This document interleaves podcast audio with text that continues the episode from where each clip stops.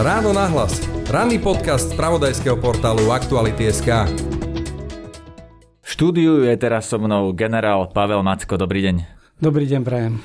Pán Macko, kým začneme, vy ste momentálne už aj politik, boli ste v strane spolu, teraz ste v strane ODS, ak sa nemýlim. Čo je to za stranu? Občianskí demokrati Slovenska, je to stredopravá strana, sme takí hodnotovo orientovaní, silná ekonomika, pravicové riešenia, decentralizácia štátu, integrácia naša do euroatlantických štruktúr. Prepašte, ale teda ste mimo parlamentná opozícia, aby sme to... Momentálne sme mimo parlamentná opozícia, budeme sa usilovať dostať sa do parlamentu, máme výhrady aj k súčasnej vládnej politike a samozrejme nestatožňujeme sa s tými opozičnými silami, ktoré stavajú ako keby protiváhu súčasnej vláde. Chcem sa s vami rozprávať o súčasnej bezpečnostnej situácii, najmä vo vzťahu e, teda na východ, Ukrajina a Rusko, pretože to je práve téma, ktorá mala eskalovať dnes. Dnes sa rozprávame v stredu. To bola predikcia, to hovoril americký prezident Biden svojim partnerom, že v stredu má vypuknúť tá vojna medzi Ruskom a Ukrajinou. Zatiaľ sa to nestalo. E, ako to vidíte vy? Tak ja by som bol opatrný v tom, že zažívať nejakú eufóriu, ale takisto ani nepodliehať panike. Jednoducho tá situácia je stále vážna. Ja som to vyjadrenie prezidenta Bidena nepochopil úplne, že priamo v stredu. On sa vyjadril v tom duchu, že áno, od stredy alebo v stredu by mohol prísť ten útok. Vychádzalo to zrejme zo spravodajských informácií, ktoré naznačovali, že v tento týždeň už má Putin pre prípad, že by sa rozhodol a to nikdy nepotvrdili ani tí Američania, oni vždy hovorili, že nevedia, či už prijal politické rozhodnutie, ale pre prípad, že by sa rozhodol zautočiť, tak tento týždeň najneskôr v stredu bude mať k dispozícii všetky sily a prostriedky v takej pozícii a v takom stave, že by bol schopný takýto útok vykonať. Samozrejme, my sme v nejakom informačnom šume, tu prebieha intenzívna informačná vojna na všetkých frontoch. Boli tu vyjadrenia prezidenta Zelenského, ktorý sa snažil toto vyvrátiť. Na druhej strane treba si uvedomiť, že on je prezident krajiny, ktorá je dlhodobo pod tlakom a potrebuje situáciu upokojovať. A tí, ktorí sa majú starať o obranu, zároveň sa pripravujú na to najhoršie. Takže to je pochopiteľné ano, vieme, strany. že Ukrajinci cvičia, e, že dokonca dobrovoľníci sa aktivizujú. Že... Je to pochopiteľné, ten tlak tu je. Jednoducho Putin má okolo Ukrajiny dostatok vojsk na vykonanie útoku, nemá dosť vojsk na porážku krajiny ako takej, ale môže, mohol by sa rozhodnúť, ak sa zle rozhodne, mohol by sa rozhodnúť aj pre e, masívny vojenský útok. Má sily z troch strán, má tam námorné sily vo významnej zostave, má tam vzdušné sily, má tam pozemných síl dostatok na to, aby mohol vykonať nejaký útok. E, aj keď ja stále hovorím, že on je veľmi nepravdepodobný, lebo to by znamenalo eskaláciu do veľkej vojny. No ale v momente, keby sa tá krajina nepripravovala, tak si môžete vypýtať taký útok, ktorý nemusí byť taký na ovládnutie tej krajiny, ale môže vám výrazne uškodiť, môže tak či tak... Pán tu vám do toho skočím. Vy ako uh, generál vo výslužbe, ktorý bol vysoko postavený v štruktúrach aj slovenskej armády, aj ste boli v zahraničí, pri NATO, alebo teda v misiách, vy tvrdíte, že ten útok je nepravdepodobný? Ja tvrdím, že je najmenej pravdepodobný z tých variant, nedá sa vylúčiť, e, lebo musím vychádzať z toho nielen, čo vidím ako taktickú situáciu na Zemi, ale musím sa na to pozerať aj strategicky. E, vždy sa to dá merať tým, že čo by tým útokom e, Putin mohol získať. No a presne k tomuto mierim, že čo by tým útokom mohol získať? Nezíska viac, keď nezautočí? A teda neskočili sme mu ako keby tak nalep s tým obklúčovaním Ukrajiny. Nerobíme vlastne to, tým myslím my, Slovensko, Európska únia, Západ, čo on chce? Teda, že my hovoríme teraz o jeho nejakých požiadavkách, ktoré predtým by pre nás boli irrelevantné? Nie tak úplne celkom. Treba si povedať, že aká situácia tu vlastne je. Ten konflikt beží od roku 2014, ale de facto od roku 2013, lebo Putin najprv presvedčil bývalého prezidenta Janukoviča, aby odmietol asociačnú dohodu s Európskou úniou. Prišiel Majdan, následne došlo zvrhnutiu Janukoviča, prišla nová vláda, Rusi to vyriešili vojensky, že obsadili Krym podporili povstanie na východe Ukrajiny a od tej doby udržiavajú napätie a snažia sa akýmkoľvek spôsobom zabrániť integrácii Ukrajiny do západných štruktúr. Rusko... No, to, to sa im darí. To sa im darí.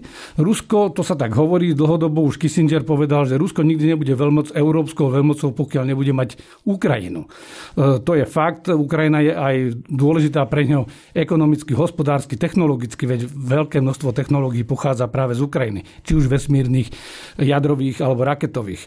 Ale vrátim sa naspäť tej situácii. Minulý rok, v marci až máji bolo podobné zhromažďovanie vojsk. Už vtedy si tie vojska ako keby e, precvičili tie prísunové trasy, hľadali si tie východiska, velitelia sa oboznámili s terénom. Tento rok to pokračovalo, alebo na konci minulého roku a tento rok to pokračuje. A Putin 15. decembra dal veľmi tvrdé kategorické požiadavky. To bolo na úrovni Mníchovskej dohody 2, kde vlastne on spýtal poprvé po Ukrajine, aby sa navždy vzdala nejakého členstva v západných štruktúrách a členstva v NATO. Vôbec aby nemala tú ambíciu, aby zostala akoby demilitarizovaná, to je neakceptovateľné pre Ukrajincov. Žiadal po NATO vrátiť stav do roku pred, e, alebo pred rok 97. To opäť by znamenalo de facto anulovanie členstva aj krajiny ako Česko, Polsko, ano, Slovensko. by nám chcel diktovať, že my, Presne. či by sme mali alebo nemali byť e, v NATO.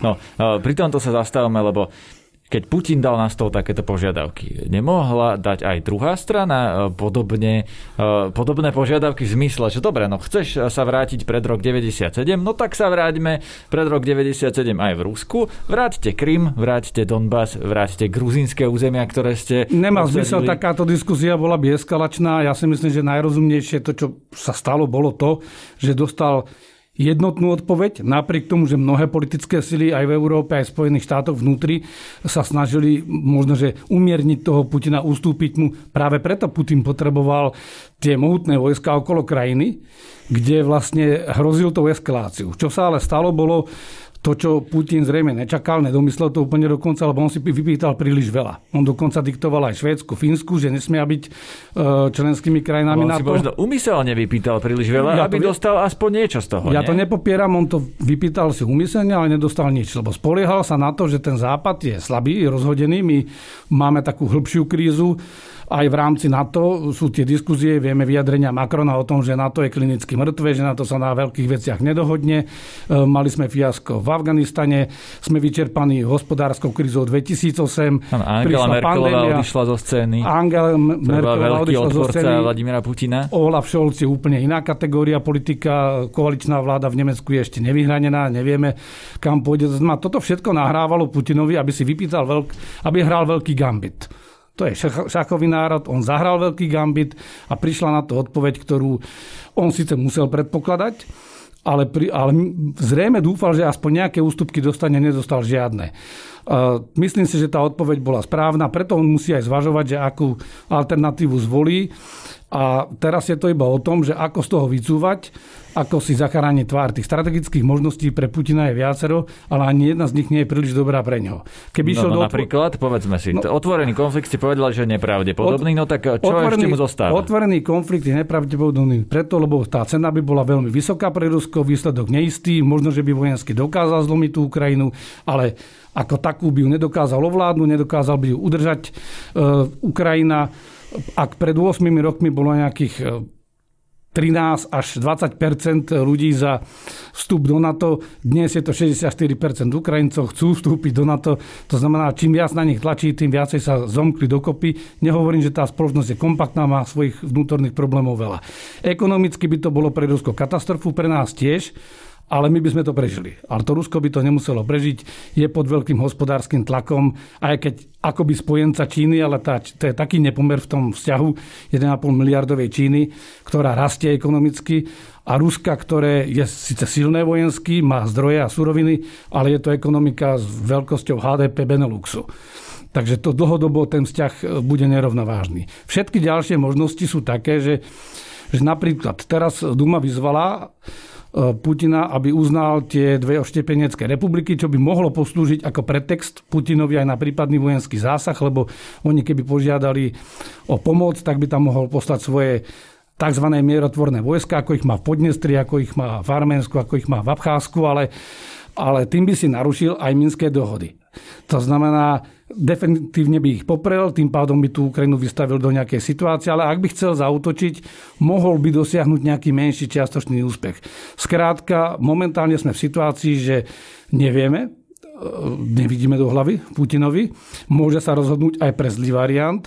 Môže sa rozhodnúť pre malú eskaláciu, čo bolo najpravdepodobnejšie vždy ale tá sa môže vymknúť kontrole. Prepačte, malá eskalácia, to je to, čo sme videli na Donbase doteraz, že teda Presne. útok len na časť územia bude tvrdiť, že vlastne ruské vojska tam nie sú, že to sú ruskí vojaci na dovolenke vo voľnom čase, ktorí len bránia rusky hovoriacich Tu by išlo aj o to, Ukrajincov. že... Počkajte, ale malá eskalácia.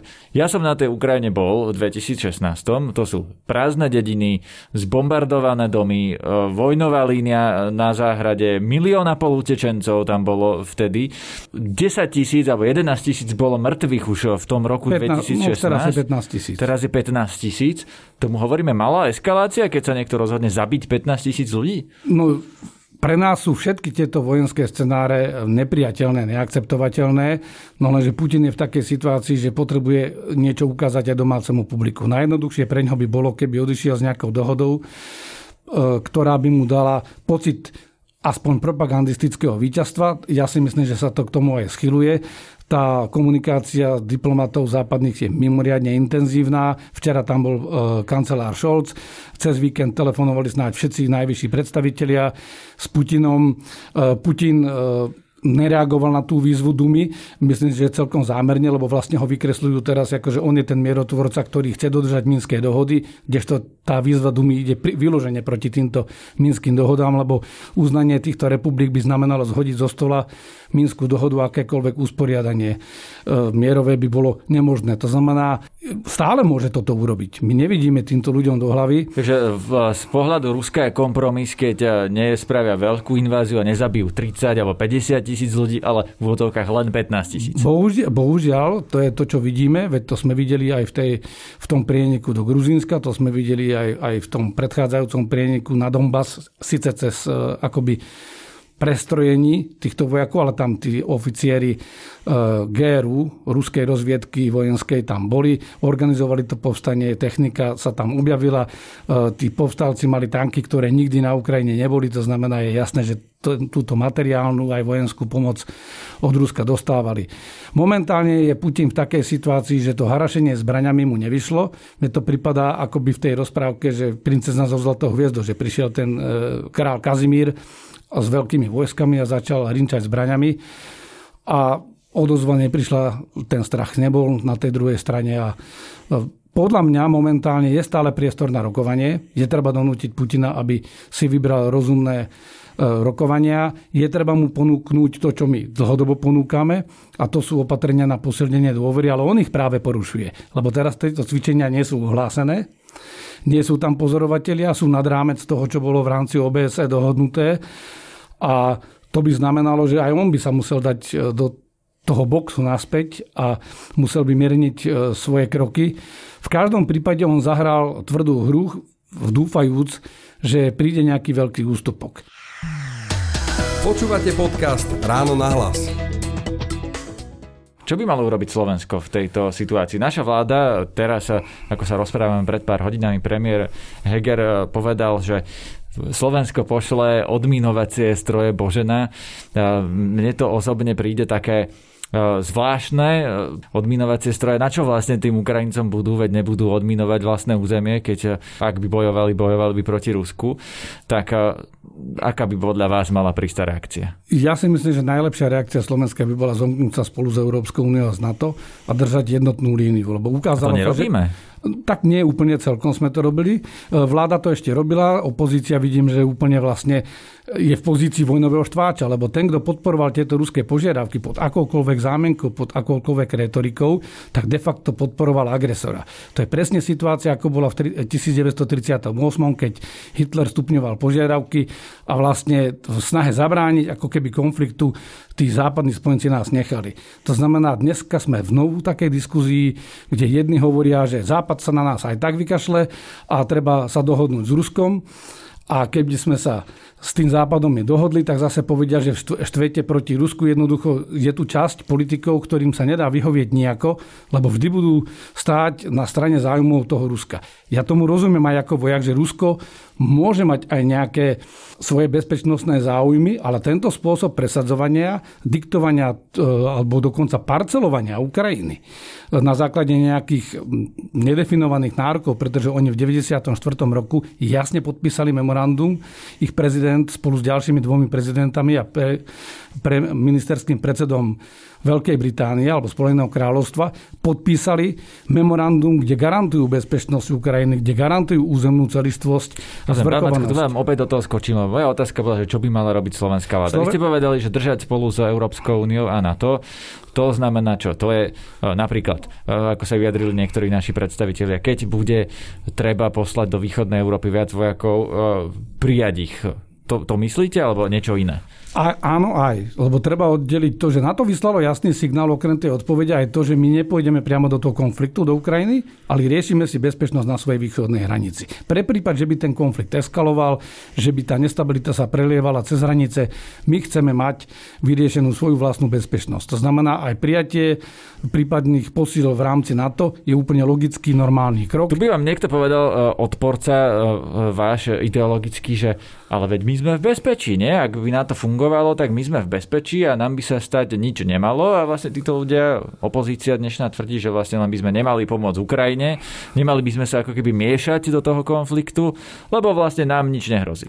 Tak poprvé, e, parcelovanie Ukrajiny alebo akýkoľvek útok voči Ukrajine, my musíme byť s ňou solidárni, lebo to sa bavíme o základných princípoch pre malé štáty ako Slovensko. Ak nebudú fungovať tieto základné princípy, je to náš životný záujem. Jednoducho, ak pripustíme len na chvíľu, že neplatia medzinárodné pravidlá, že je možné sílou tie veľké krajiny, aby si rozobrali menšie krajiny alebo im nanútili svoju vôľu, to znamená vzdať sa e, ambície na suverenitu Slovenskej republiky ako také. To znamená, my sme v tom dážniku, ale ale aj ten dážnik a ostrašujúca sila na to bude fungovať len vtedy, keď to na to dokáže, že je schopné ju aj presadiť. To znamená, je politicky jednotné, tým pádom každý člen by mal podporiť tú politickú jednotu. Je umiernené v jazyku, ale je rozhodné v tých predbežných opatreniach, kde demonstruje, že áno, v prípade, že by došlo k nášmu ohrozeniu, my vieme reagovať, vieme aj presunúť vojska v rámci nášho priestoru, presúvame ich vo vnútri na to, to nie je niečo agresívne. Tie predbežné rozmiestnenia, ktoré boli avizované, alebo v prípade, že budú realizované, tak e, to nie sú ani eskalačné tým rozsahom, to nemá ani taktický význam, to má veľký politický význam, lebo to demonstruje odhodlanie toho spoločenstva, že my nepôjdeme ofenzívne na to územie možného konfliktu, lebo nemáme takú vojenskú zmluvu s Ukrajinou, ale svoju bezpečnosť si budeme strážiť a sme odhodlaní reagovať v prípade, že by malo dojsť k ohrozeniu aj našej bezpečnosti aj jedno ktorého člena. Takže toto je jasné, čo by mala vláda robiť. E, vláda trošičku ma vyrušuje, že počúvam, ako rýchlo sme mi skočili na tú hru, že Češi nám ponúkli nejaké jednotky. E, NATO má nejaké jednotky, ktoré sa volajú sily reakcie NATO a v rámci nich má aj taký balíček síl vo veľmi vysokej pripravenosti. Momentálne je to francúzsko-nemecký blok, ktorý tvorí jadro pozemného komponentu. A s tými sa aj počítalo, preto Francúzi ohlasovali, že do Rumúnska by dali nejakých vojakov a podobne. To nie sú sily, ktoré sú dlhodobé, že nejaká dlhodobá vojenská základňa. To je rotačné, každý rok sa to mení a je to vlastne práve na takéto situácie, že keď je treba uistiť spojencov, keď je treba nejaké embargové operácie alebo podobné, je celý, celý taký súbor scenárov, kedy môžu byť tie sily použité. Logicky mne vychádza z toho, že by sme nemali robiť rozdiely medzi spojencami, tak jak sa opozícia snaží povedať, že USA sú iný spojenec, ako keby dohoda z USA bola proti NATO. A to isté, tieto sily reakcie, keď sú prvé v pohotovosti, je úplne logické, že prvé budú použité a kľudne to môžu byť Francúzi. Ak začíname my komunikovať, že my by sme uvítali ponuku Čechov, je ako keby sme povedali, že my tu vlastne spojencov na to nechceme, ale Čechov ešte budú naši občania akceptovať. Takže Češi pôjdu vyriešiť úlohy, ktoré ale to by mali plniť politická naši... otázka, to aj premiér Heger eh, povedal vlastne, že tých Čechov by sme eh, zobrali, pretože sa neočakáva, že proti Čechom bude, budú také protesty ako proti Američanom. Na to sa vás práve chcem opýtať, že či pri týchto protestoch proti Američanom, či už zo strany opozície, či už proti tej zmluve, či vnímate to, ako sa tí politici v čase menia? A teraz nenarážam len na to, čo sa tu opakuje, že teda Smer začal rokovať tú zmluvu s Američanmi, lebo ju nakoniec vlastne neschválil, ale v podstate napríklad na tom letisku Sliač ide o to, že my vyraďujeme staré ruské stíhačky MIGI, ktoré sme mali doteraz, ktoré servisovali ruskí vojaci.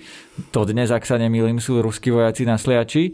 A vymeníme ich za americké stíhačky, ktoré nakúpila vláda predchádzajúca, teda Smeru a SNS. A logicky teda musia sem prísť nejakí americkí vojaci, aby servisovali tie americké stíhačky, postavili na letisku to, čo tie americké stíhačky potrebujú.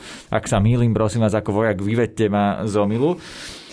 No a napríklad Robert Fico ešte v čase, keď vládol, keď začínala vojna na Ukrajine v 2014, tak nebol taký proruský, ako je dnes. Nebol taký protiamerický, lebo z tej pozície vlády sa jednoducho správal inak, ako sa správa v opozícii.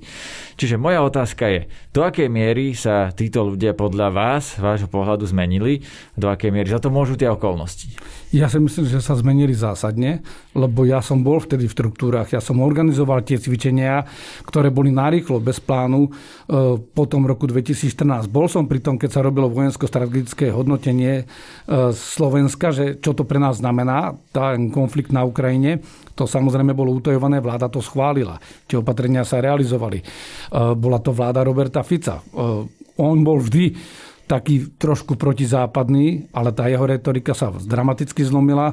Ja nejdem teraz... E, Prepačte, ale bola aj v skutkoch protizápadný? Lebo keď hovoríte, že tá vojenské nebol, cvičenia nebol, boli, chcem povedať, že, že... že Slovensko reagovalo na ten konflikt z Ukrajinou. Ja si pamätám, že e, minister Lajčák treba bol taký opatrný vo vyjadreniach, ale Slovensko podporilo sankcie proti Rusku.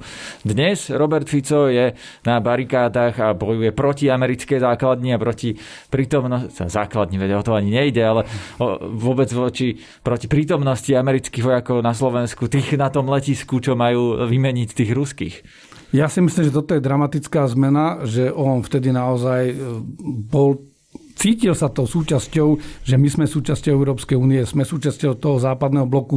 Možno nemal až tak príliš, príliš rád to na to, ale bral to, že to je proste súčasť toho dílu, proste súčasť tej dohody a toho... A teda konal inak, ako hovoril? Ja vtedy, si myslím, či... že vtedy konal tak, jak hovoril a naozaj posielal najväčšie kontingenty vojakov do Afganistanu, bol dobrý spojenec, hovoril o európskom jadre a na toto všetko Robert Fico už rezignoval. Je to o to horšie, že on je frustrovaný z toho, že prišiel o moc, to všetci vidíme, ale nechcem ani do tohto detajlov ísť. Principiálne mám pocit, že už rezignoval aj na spoločenský systém, skôr by sa priklonil k nejakému autokratickému systému a tomu sa darí lepšie práve na tej druhej strane. Takže aj odtiaľ pochádza tá retorika nenávisná Roberta Fica a snaží sa to hrať na to, že je tu nejaká latentná tak, taký latentný sentiment antiamerický, to je vo všeobecnosti v Európe a snaží sa ako keby rozdielovať tých spojencov na tie dve kategórie. A preto kritizujem aj tú vládu, že s tou českou jednotkou je to taká nedobrá hra, lebo tá odpoveď má byť jasná. Prvý, kto je v pohotovosti, sem príde a je jedno, či to je Francúz, Nemec alebo Čech, lebo preto sme spolu všetci za jedného, jeden za všetkých, že vždy, keď bude treba, tak niekto príde a ten, kto bude mať zrovna pohotovosť, ten príde. A táto snaha je teraz taká rozčleniť to a ja to cítim z tej diskuzie o DCA, o tej zmluve s Američanmi, že je to veľmi ostré protiamerické a je to tak postavené, ako keby Amerika nebola súčasťou NATO. Amerika je stále najväčšou súčasťou NATO. Takže... Rozumiete tomu, že prečo tí ľudia vlastne e, majú taký odpor voči tým Američanom? Lebo je živený politicky a to je presne o tom aj, že ako máme postupovať. Ja sa vrátim naspäť do histórie, keď vznikala Československá republika. No keby sa takto správali Masaryk so Štefánikom, tak tá republika nikdy nevznikla. Veď oni tedy chodili, Štefánik chodil do Ameriky, do Francúzska, chodil do Talianska, e, snažil sa na Sibíri, bol v Rusku rokoval, snažil sa nájsť podmienky preto, aby mohli vzniknúť Československé legie, aby mohli fungovať aby si vydobili vyrobili svoj budúci štát. To znamená, hľadal prirodzených spojencov. A my sa dnes tvárime, že spojencov nepotrebujeme, alebo spojenci sú ako keby nejaké riziko pre nás. Nie. My sme v stabilnom systéme vďaka tomu, že máme spojencov. Pozrieme sa na Ukrajinu. Nerietajú tam lietadlá, momentálne zastavená prevádzka, takmer zastavená prevádzka vo vzdušnom priestore. Kto teraz bude investovať do Ukrajiny? To znamená, Putinovi sa darí čiastočne izolovať tú Ukrajinu no, destabilizovať. Ale vráťme sa späť na domácu scénu k tomu Robertovi Ficovi. On napríklad vyhlasuje, že uh, dokonca používa to slovo, že vlasti zradcovia, veď sme videli kampaň proti poslancom, ktorí hlasovali za tú obrannú zmluvu, za takú, akú vlastne má väčšina štátov NATO s Američanmi, aj Maďari napríklad. No a uh, voči tým poslancom bola kampaň, že sú to vlasti zradcovia. Robert Fico to dokonca povedal na aktuality, že my sme tí proamerickí vlasti zradcovia. Ako sa pozeráte na túto terminológiu? Že toto je absolútne za červenou čiarou a to ešte nie je len o tom označovaní za vlasti zradcov, ale je to aj o, tom, o tých výzvach, ako keby násilnou formou zavolať DAO, ten najagresívnejší DAO v tejto situácii, keď už je ten DAO stimulovaný aj opatreniami z covidu a z toho stresu, lebo tá situácia spoločenská nie je dobrá.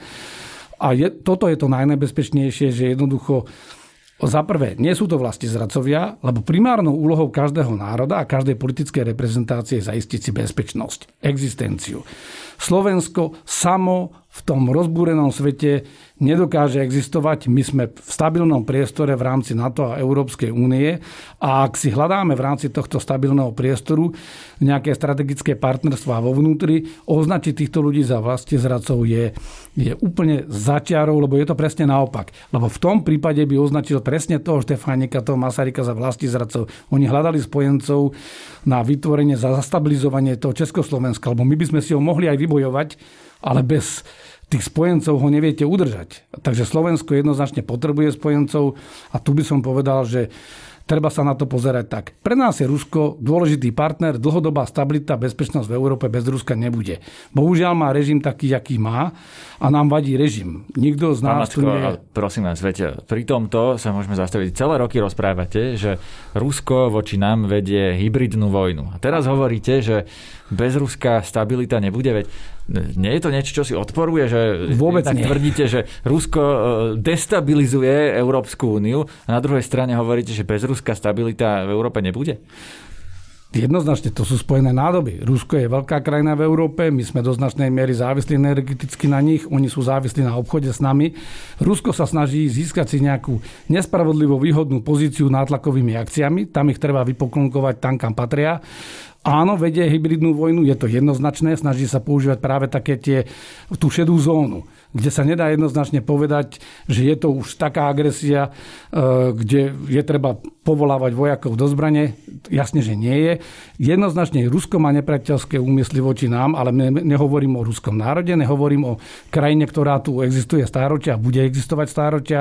Bavíme sa o režime a s tým režimom treba jednať tvrdo a jednoznačne a poukazovať aj na to, že toto sú metódy, ktoré sú pre nás neakceptovateľné a že spolupráca mierová s nami je to, čo pomôže obidvom stranám, ale že jednoducho nedáme sa tlačiť do kúta. Ja si myslím, že toto je aj celý tento konflikt s Ukrajinou a, a proti západu tie vyjednávacie požiadavky z Ruska, to je presne o tom, že prišla odpoveď, ktorú možno nečakal, lebo čakal, že Nemci zareagujú inak, Francúzi zareagujú inak a zatiaľ sa nám darí relatívne držať tú jednotu a tým pádom aj to Rusko vidí, že tu sú limity tej nátlakovej politiky. Lebo my sa bavíme stále o tom, že hybridná vojna je výsledkom ruskej nátlakovej politiky, snahy zmeniť pomery v Európe, vydobiť si nejakú sféru vplyvu, vydobiť si právo rozhodovať o strednej Európe a o ďalších krajinách a to je niečo, čo je neakceptovateľné. O všetkom ostatnom sa vieme dohodnúť. Kto je tu podľa vás ten reálny vlasti zradca? Reálny vlasti zradca je ten, ktorý sa nepozerá na to, že aké sú záujmy Slovenska a sú to práve ľudia ako Robert Fico a títo ostatní, lebo oni vlastne podporujú túto agresiu, živiajú, lebo cieľom tejto agresie je rozložiť nás vnútra. Hybridné pôsobenie je presne o tom, že napádate inštitúcie, napádate schopnosť toho partnera alebo protivníka reagovať a tým, že oni živia túto proruskú propagandu, že tu šíria doslova nenávisť, snažia sa tu vyvolať nepokoje, to sú skutoční vlasti zradcovia, lebo toto nie je v záujme ani slovenského národa, ani Slovenskej republiky ako štátu. V našom záujme je stabilita, pokoj, žiť v nejakej bezpečnej, stabilnej zóne. Vytrhávanie Slovenska z tohto priestoru do neistoty, do nejakého bezpečnostného vákua, to je vlastne zrada. To bol generál Pavel Natko. Ďakujem pekne, pekný deň prajem.